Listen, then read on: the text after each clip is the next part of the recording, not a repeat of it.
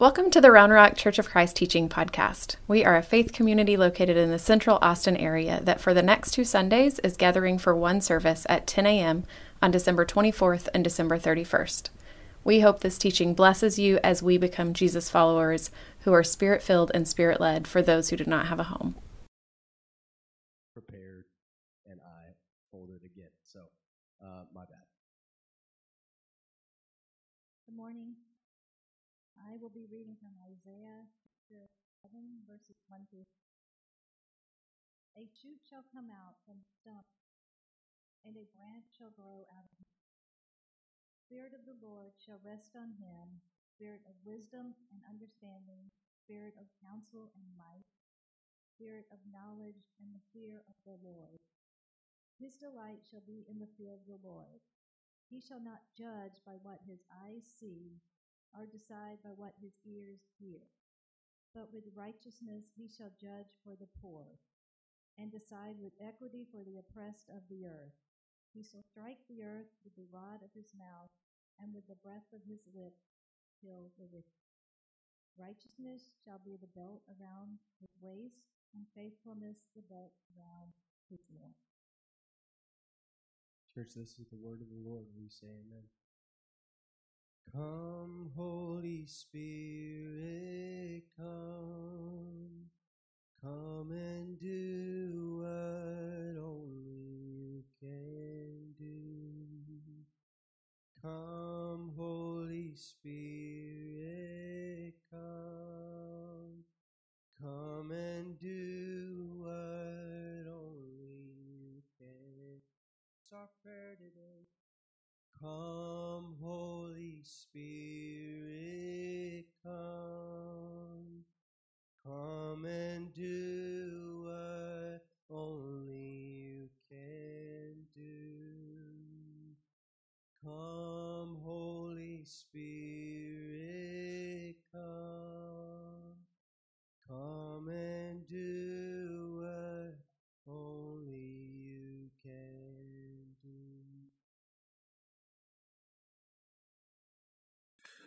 Lord, we pray. Uh, we want to be prepared for you. Can you help set our hearts this morning? Can you feed us through your word? And then, Holy Spirit, can you lead us this morning? So, come, Lord Jesus. Come, Lord Jesus.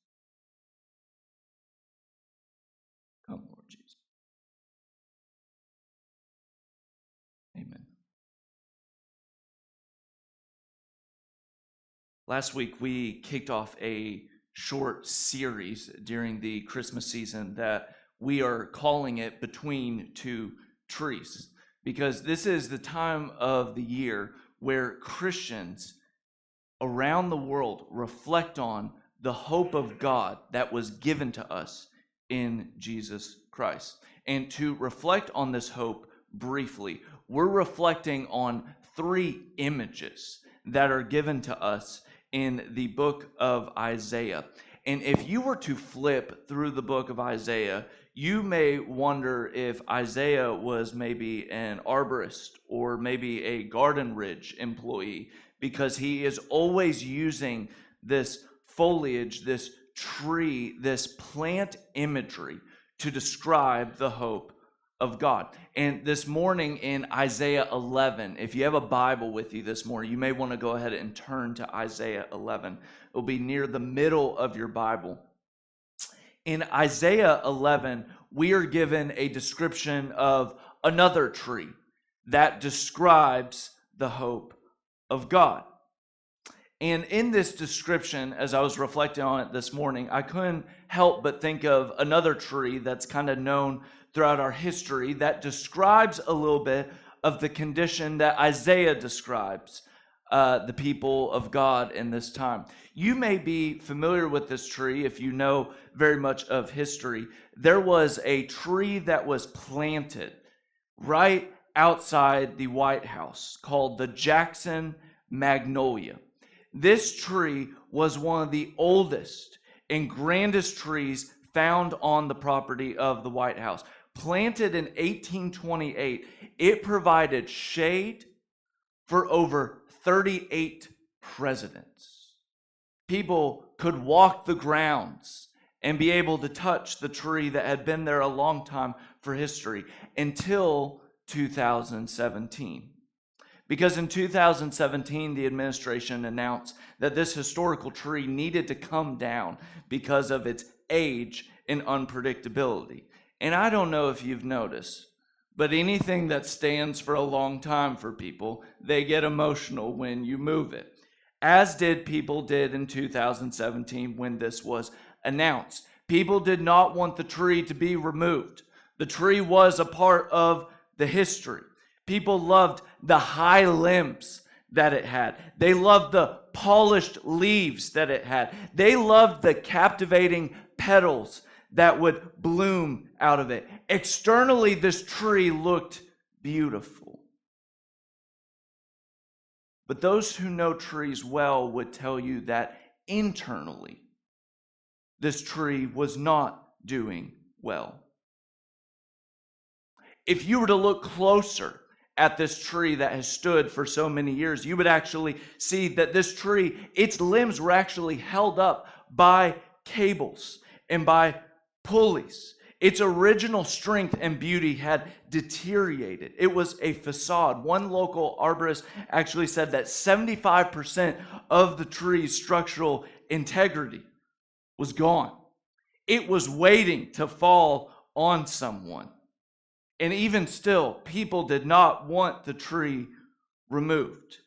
But there was no amount of propping, tying, or covering up that was going to keep that tree alive.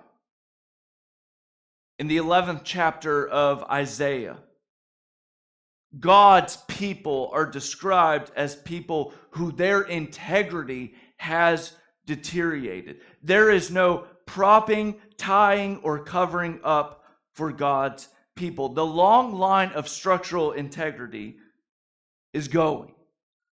In Isaiah 11, verse 1, the language is so strong that Isaiah goes, Let me give you some tree imagery of where we're at here. A shoot shall come out of what I call the stump of Jesse. It's not even a standing tree anymore. It is a stump cut down, cut off from the giving life source of God.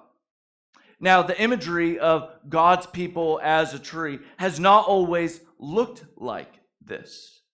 As we covered last week, when you flip through the entire Bible, we like to think of the Bible as a collection of stories about God, which it is.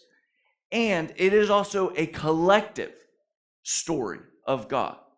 How the Bible is told from the front page to the back page is one cohesive story. And in the very beginning of God's stories, we covered last week in Genesis that there is actually a tree that is planted in the Garden of Eden. And the Lord said to humanity, You may freely eat of every tree in the garden, but of the tree of the knowledge of good and evil you shall not eat. For in the day that you eat it, you shall die. In other words, when God designs humanity, he places a tree as a symbol of an opportunity of trust. It's God saying, Trust me, that I know what's best for you. And humanity still eats of the tree. And everything in between, the stories of Scripture, is how from that tree the world starts to fracture. And then at the very end of the Bible, in Revelation 22, you find this imagery happening again.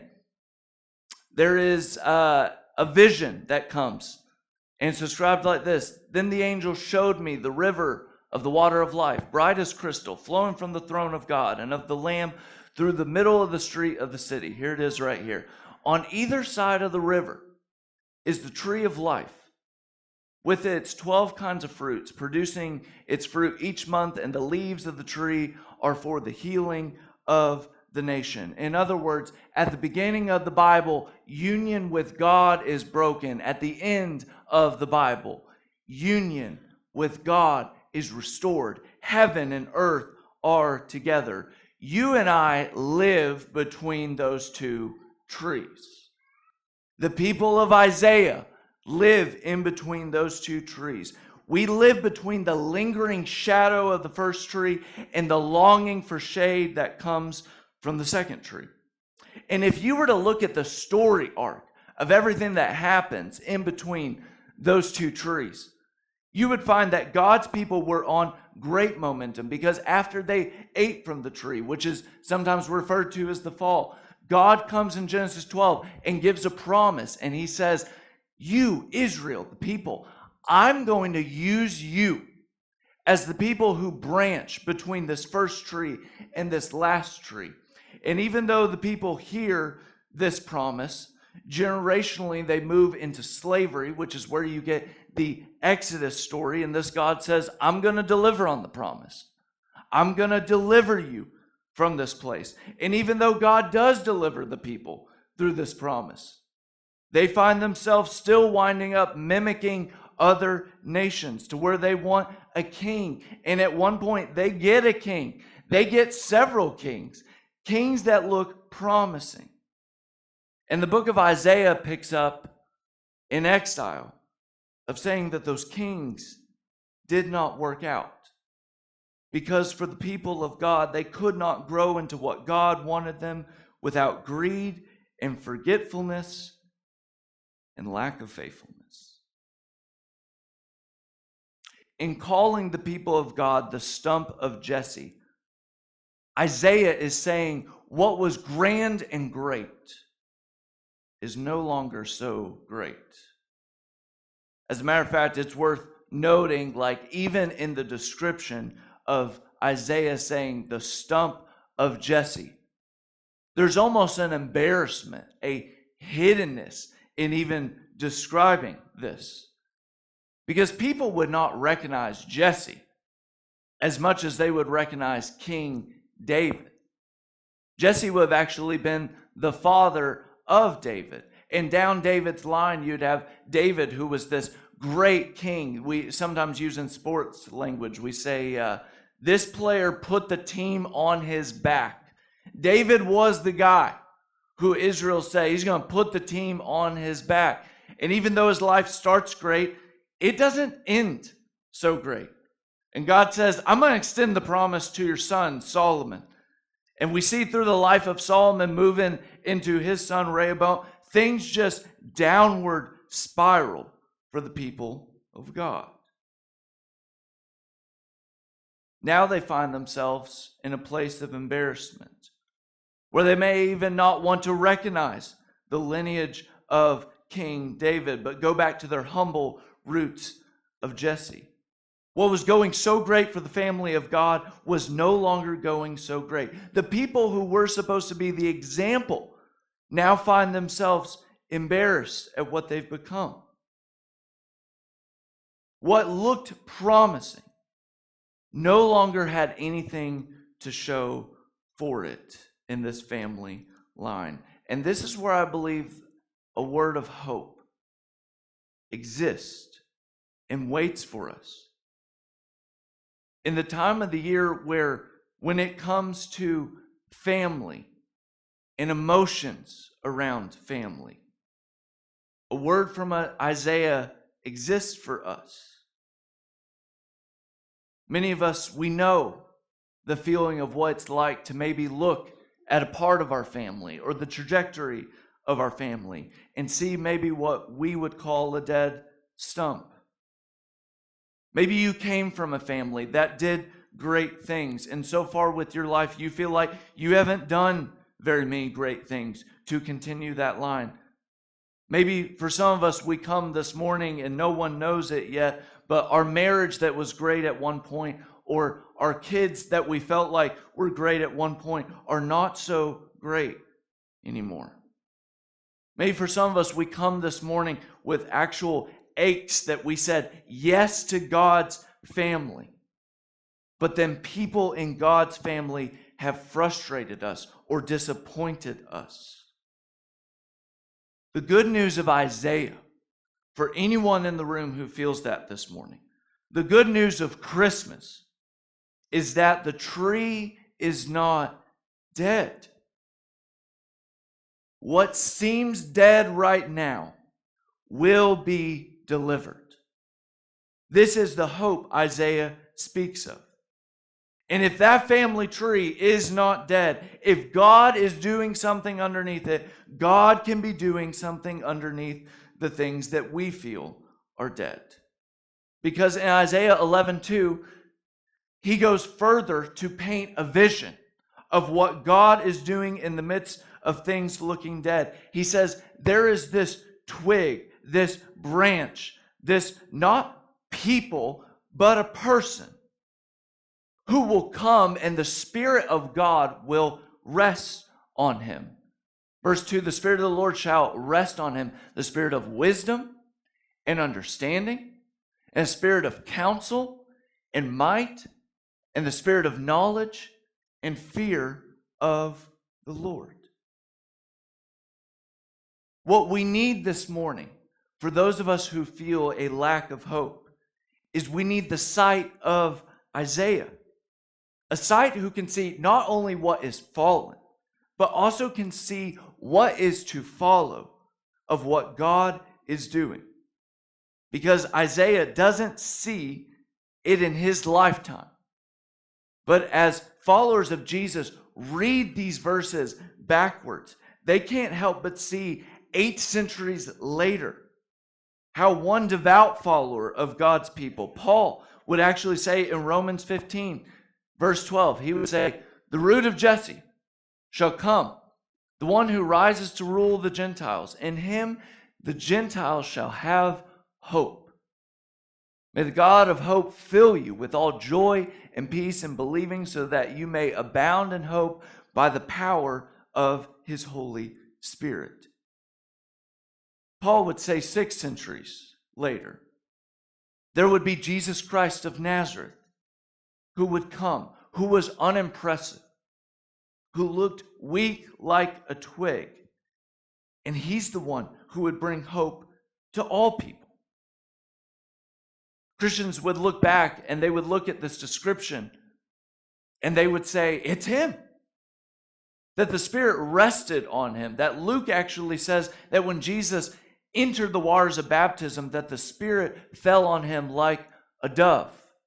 In 1 Corinthians, Paul would say that Jesus didn't just have the wisdom of God, like possessed it, he became the wisdom of God, meaning that you don't have to guess what God is like. You can see him in Jesus Christ. In Hebrews 4, the writer of Hebrews would literally say, He is like a high priest to you, someone who is mighty, but he can counsel you. He doesn't speak to you as someone who hasn't dealt with what you deal with in life. He speaks kindly to you. And also, he came with fear, or maybe a better word for that is reverence for the Lord. Before the cross, Jesus literally said, I want you to take this cup from me, Lord. I don't want to go through this suffering, but your will be done, not my will. The good news of Jesus for us is that hope is on the way. The good news of Jesus means he delivers us from what seems dead, what seems dead in our lives, and maybe what even seems dead in our families. And the way Jesus does this is he is mercifully born into a messy family tree. He comes forth through a dead looking stump of Jesse. God could have shown up however God chose to. In a lot of Greek mythology, a lot of the gods show up in the stories like that. They just show up. God in Jesus Christ doesn't just show up, He actually enters into a family tree, one that's made of real bodies and flaws and stories, good ones and not so good ones. Jesus, as he existed on the earth, would be reminded of the messiness in which he inherits. Maybe a way to think of it. Um, I uh, every time I go to a barbershop, correction, I go to a place to get my hair cut. I'm not cool enough to go to a barbershop. But every time I go to get a haircut, when someone is working on my hair, it is inevitable that at some point while they're working on my hair, they will say to me, Wow, did you know that you have two cowlicks on your head? As if I didn't know what existed on my head. And every time I'm like, Yes, I know I have two cowlicks. I know I have places on my head where my hair stands up. It's actually why I flip the front of my hair to try and cover up the cowlick. And if you would know my father, you would know that my father has multiple cowlicks. Maybe let me put it to you like this if I wanted to move away from my family, if I wanted to disown them, which I never would, but if I wanted to disown them, I never could. You know why? Because every time I would sit in that chair, I would be reminded I did not make myself. I come from a family lineage of witchers. And that was before the last name was cool because of the Netflix show. I have a lineage. I come from a family tree. In some mysterious way, in Jesus Christ, God took on flesh and literally took on the burdensome history that was happening in his people. In some strange way, not only are we his, but he's also ours. Like he took on humanness for us. In Zane's way of saying it, he took on the cowlicks. Jesus was not like you in middle school who said, Man, I do not want to be recognized with my family. No, Jesus came into the world and mercifully owned his family. He lived their story. He took on their choices that they made. And it's often in this time of the year that if you are going to services where people are reflecting on the hope of God, this is one of the reasons that the genealogies, the early chapters in Matthew and in Luke, are read. It's where we remember that Jesus' family was messy. In reading of his family tree, we remember that it includes people that we would be proud of and people we weren't proud of. It would be unique because as you read through Jesus' story, there would be marriages people would be excited about, and there would be marriages that no one would want to talk about. There would be people who would be listed in that family tree who their professions would not be seen highly. And there would also be people listed in that tree that, if we just read the Bible honestly, they're pretty compromising. I mean, Abraham and his line, they're constantly doing compromising things to obtain the promise of God. In other words, when we read and think of the line of Jesus, he was full of a family who was faithful and faithless, abusers and abused, devoted and defiant. And Jesus was merciful to his family, which means you can be merciful to yours as well. There's an invitation to you that it does not matter your background, what you have done, what you have not done, what things you carry into your family history, what you don't carry, what things you're currently tied up in, no matter what generational brokenness your family has that you've inherited, your family or your past in Jesus Christ does not determine your future. Someone should say amen to that. Jesus receives you and he loves you. If he can do it with his own family, then he can do it in yours. No matter what family you are born into, you can be born again in Jesus Christ. This is why one of the language, the phrases that's used in Scripture for those who believe and trust in Jesus is that we are adopted into the family of God. When we place our faith in Jesus, we are born again into Jesus' family. We are given a new and a permanent trajectory with God, saved from the powers of generational sins, given a new name, receiving of inheritance, and also given brothers and sisters who walk with us. Yeah, I grew up in a really small church where anytime I'd walk around, someone would be like, Hello, Brother Zane. And I'd be like, You're not my brother. Like, don't say that about me. And that was like kind of an old school way of actually recognizing, like, we are family. Like, it is the Chris Wigington of, like, I don't know if you like me or not, but I am your family. That the people beside you in Christ are your brothers and your sisters.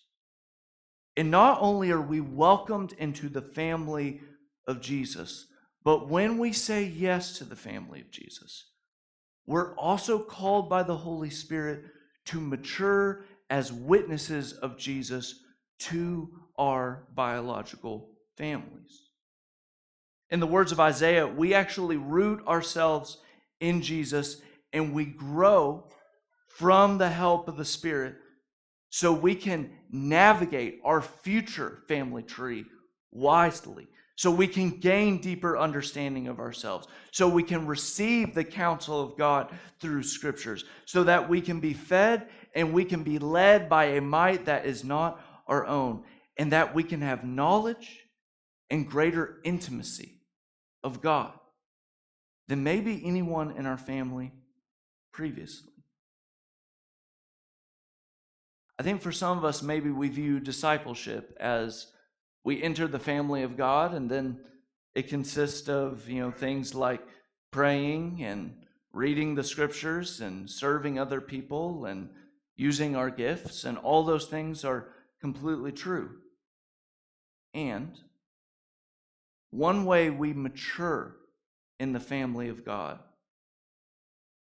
is we do all those things to make ourselves available for the Holy Spirit to transform our history or maybe the things we picked up from our upbringing. It is the next step of discipleship to look around and say, Where do I come from? What have I picked up?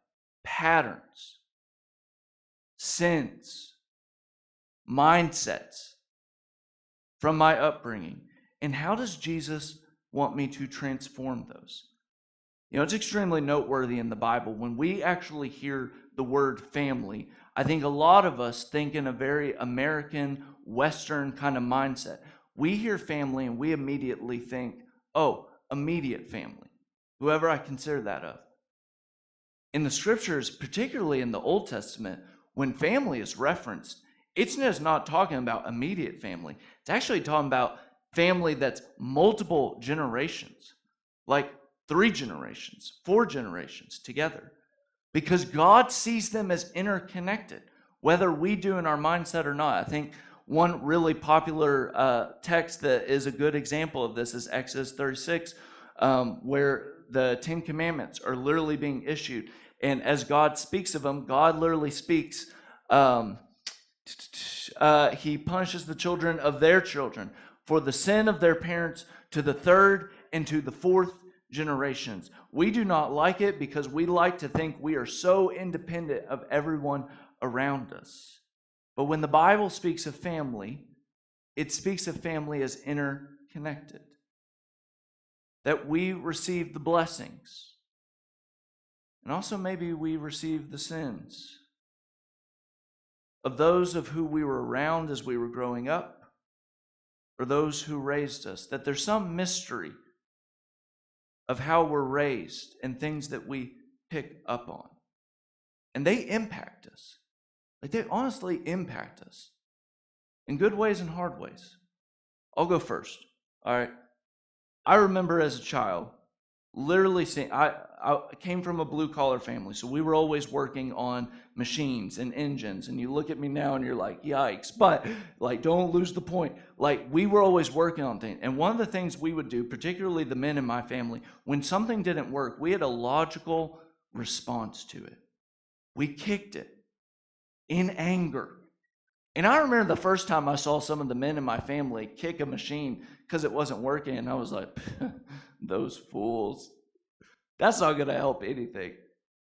And I remember as I kept growing up, I I have some stories of kicking some things really hard. I don't know where it came from. I can even look at it and be like, that's not a reasonable response whatsoever. But I picked up on it. Jesus gives us mercy to mature us from the messy patterns of our family trees. In other words, God does not want you to be frozen in time of whatever happened in your family is just naturally also going to happen through you. Jesus died on the cross, stepped up on a tree, not for you to be frozen in one particular way of life, but to actually free you from your past. Maybe one way that's helpful to think of this, Pete Scazzero, who provides just these phenomenal discipleship framework, frameworks. He talks about how there are patterns of the past that play out in our present. Many of them are deep and they do not just disappear just because we are plunged into the waters of baptism.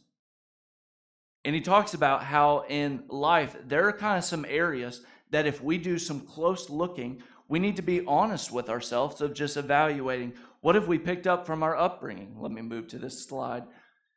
There is kind of nine examples of like these are just things that we picked up on. How our family handled money, how we handle conflict or how we didn't handle conflict, how we talked about sex or how we didn't talk about sex, how we handle grief, friendships, anger, right here, success, how we view family, how we approach people of different cultures. The journey of discipleship is looking closer into these things and asking Jesus, How do you want to mature me in this? Because we, like Israel, when they leave Egypt, they can leave a physical location quickly, but it takes several generations for the psychological and mental mentality to leave the people. You can get them out of Egypt, but Egypt does not move out of their hearts quickly. To identify, to pray, to seek counsel, to name tendencies, I know is hard work sometimes, and sometimes it honestly kind of feels like we're betraying our family. Like I think sometimes our family's like, whoa, whoa, whoa, don't be bringing those things up. We we we put those things under the rug. Why are you talking about it? We do this to be faithful to the family of God and to be witnesses to our family of how Jesus is changing us. And when we do this work, we do not bring it up to hurt people or to cut people in our family. You know, my uh, parents occasionally they will stop by and they will hear my sermons, and uh, when people ask them what they're doing here, they'll say uh, they say this line. They say, uh, well, we just wanted to show up and hear how we were great parents or terrible parents this week. That's not what we're talking about. We're not talking about talking about patterns and stories to cut our family tree or to embarrass people in our family tree. We're doing it as a way of witnessing how the Holy Spirit wants to grow us, to give us counsel and wisdom and reflect Jesus. You know, maybe uh, it's a transformation that maybe kind of looks like um, the transformation uh, our uh, family has had with our Christmas tree. And I'll kind of end with this image. When uh, I first got married, we bought this like tiny, puny Christmas tree. And uh, I kind of had a philosophy of how to decorate this tree. Uh, I wanted the tree to be uniform. Like, I wanted it to have all these tidy and pretty kind of bulbs that were or ornaments that were on it and it looked good it was a good looking tree in our first year of marriage and then like things started happening to us like life where like people would give us ornaments which don't give me an ornament i don't want it but like my wife would she would start to collect ornaments that like represented different seasons of life or like different things that were like meaningful to her or like things that um, we grieved together and we wanted a memory of it. And the problem was each year she wanted to put those ugly ornaments on my beautiful Christmas tree. And I couldn't stand it. I tried deeply to convince her that it would just make the tree look all messy. So my solution was let's put all the ugly ornament behind the tree. That way they're still on the tree, but people see the beautiful front side of the tree. And as many of these stories go with my wife, we did not do what I wanted to do because she was right to not decorate the tree that way.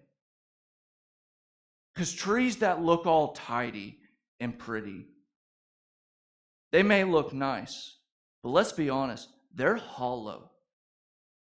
There's no lived story when you've got a cookie cutter tree.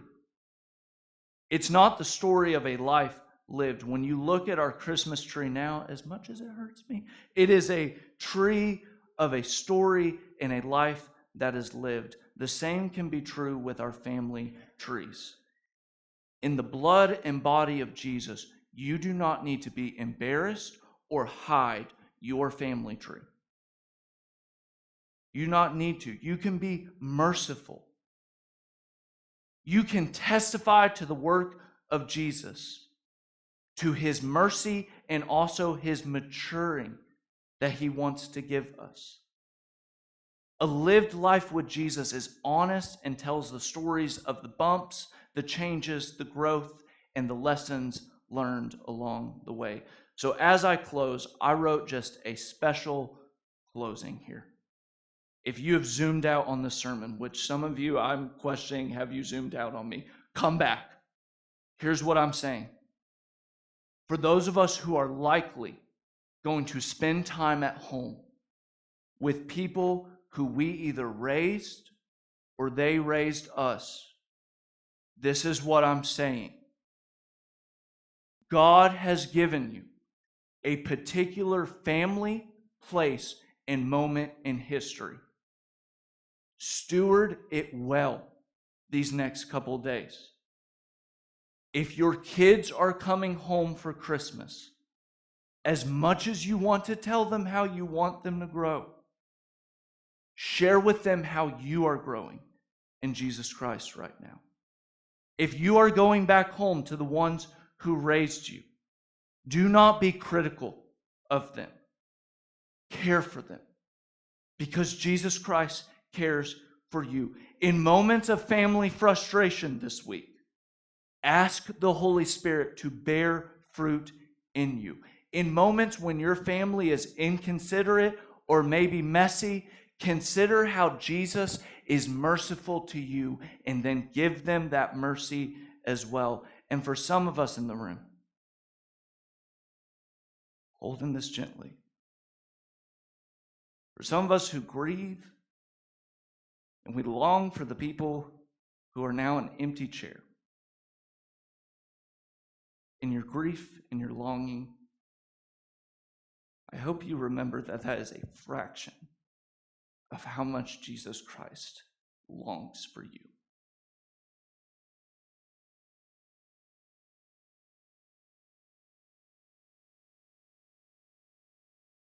And in the most perfect Christmas moments, and if you have some of them, and I pray that you do, in those perfect Christmas moments, I hope you remember that that moment where you sit with people and you're like, mm, this is good, that's just a taste of what it's like to live under the tree of life when heaven and earth meet together. Praise the Lord if you experience that this Christmas. So, Lord, uh, we lift to you something that is oh so tender and hard for some of us. So, Lord, we pray by your Spirit, can you rest on us this week? Can you help bring your counsel and your might as we navigate our messy histories. Spirit, can you bring life into us and love into us to be able to give life to those who are around us and also love on those who cared for us. And Lord, can you give us your wisdom and your knowledge and reverence for you as we also navigate really hard family situations? We pray this in your name, Jesus. Amen. We all stand.